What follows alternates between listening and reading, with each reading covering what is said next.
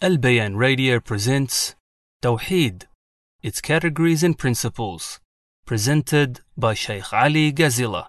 بسم الله الرحمن الرحيم والصلاة والسلام على أشرف الأنبياء والمرسلين نبي المتوكلين سيد الموحدين محمد وعلى آله وصحبه وسلم السلام عليكم ورحمة الله وبركاته In today's episode we'll be taking the second principle of Tawheed al-Uluhiyya and that is لا انتفاع بكلمة التوحيد إلا بتحقيق شروطها وانتفاء نواقضها that there is no benefit from the statement of Tawheed meaning لا إله إلا الله except by implementing its conditions and fulfilling them and avoiding its nullifiers. And this is unanimously agreed upon among the scholars of Ahl Sunnah wal Jama'ah.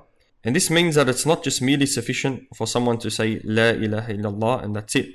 This is because the multiple proofs indicate and show that the benefit of this statement is conditional, meaning that there are conditions which have to be fulfilled in order for the benefit of this statement to occur.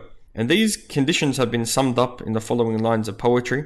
When the great scholar Hafid al-Hakami rahimahullah said, العلم واليقين والقبول والانقياد فدر ما أقول وصدق والإخلاص والمحبة وفقك الله لما أحب. So let us take them all one by one and explain briefly what they mean. The first of these conditions is knowledge, meaning that the person who bears witness and testifies to this statement has knowledge of what it means and what it intends and what must be negated and what must be affirmed and also one cannot be ignorant of what it contains and say it and the most apparent proof for this is when Allah subhanahu wa ta'ala said فَعْلَمْ أَنَّهُ لَا إِلَهَ إِلَّا اللَّهِ Know O Muhammad sallallahu alayhi wasallam that there is no deity worthy of worship except Allah alone and then the second is yaqeen certainty this means that this statement cannot be said with the slightest bit of doubt. And the one who is bearing witness and testifying to it, they know what it contains, and they are certain of what it contains, and they do not have any doubt whatsoever, whether it be great or small. And the greatest proof for this is when Allah subhanahu wa ta'ala says, إنما المؤمنون الذين آمنوا بالله ورسوله ثم لم يرتابوا وجاهدوا بأموالهم وأنفسهم في سبيل الله أولئك هم الصادقون Allah subhanahu wa ta'ala says, Verily the believers are those who believe in Allah and His Messenger, and they have no doubt whatsoever after that belief. And they and they fight in the cause of Allah subhanahu wa ta'ala with their wealth and their selves in the path of Allah, and those are the ones whom are truthful. As for the third condition, it is kabul, acceptance. And this means that you accept what it entails with your heart and your tongue. And the most apparent of proofs of this is when Allah subhanahu wa ta'ala says, وَلَقَدْ أَرْسَلْنَا مِن قَبْلِكَ رُسُلًا إِلَى قَوْمِهِ فَجَاءُوهُم بِالْبَيِّنَاتِ فَانْتَقَمْنَا مِنَ الَّذِينَ أَجْرَمُوا وَكَانَ حَقًّا عَلَيْنَا نَصْرُ الْمُؤْمِنِينَ And verily we have sent before you messengers to their people, and they came to them with clear proofs. However, we took for revenge from those who performed crimes against us and our messengers, and it was a right upon us to give nasr, to give victory to the believers.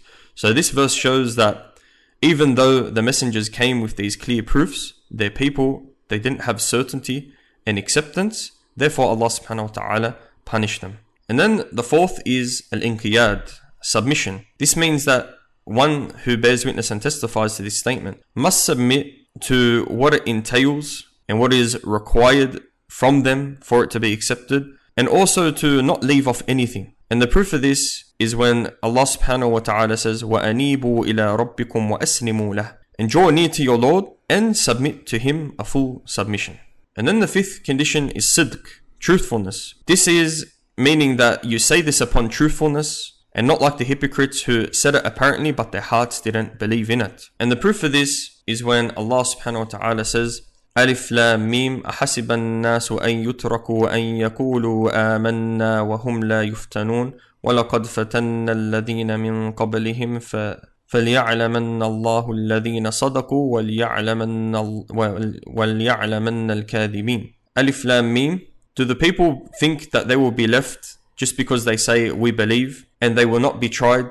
Verily we tried those before them in order for Allah subhanahu wa ta'ala to know those who were truthful and to know those who were, li- who were liars.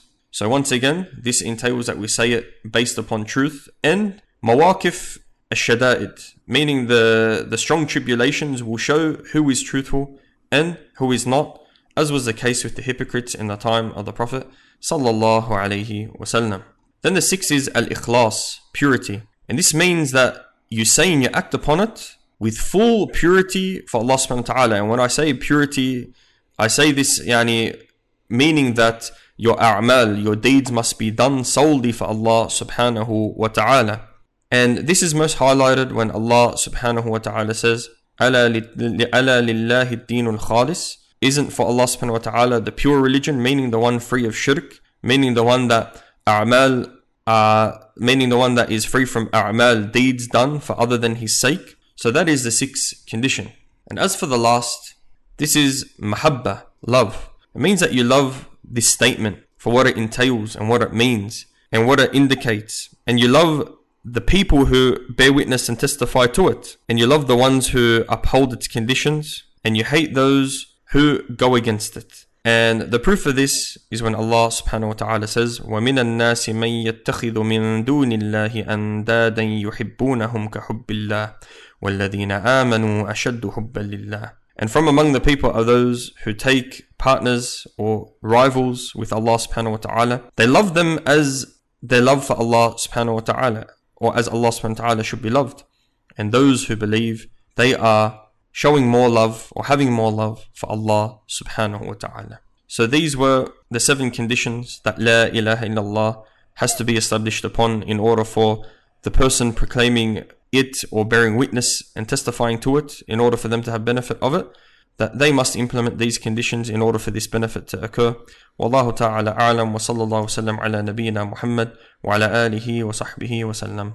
This program was presented by Al Bayan Radio, the voice of Ahlus Sunnah wal Jama'ah.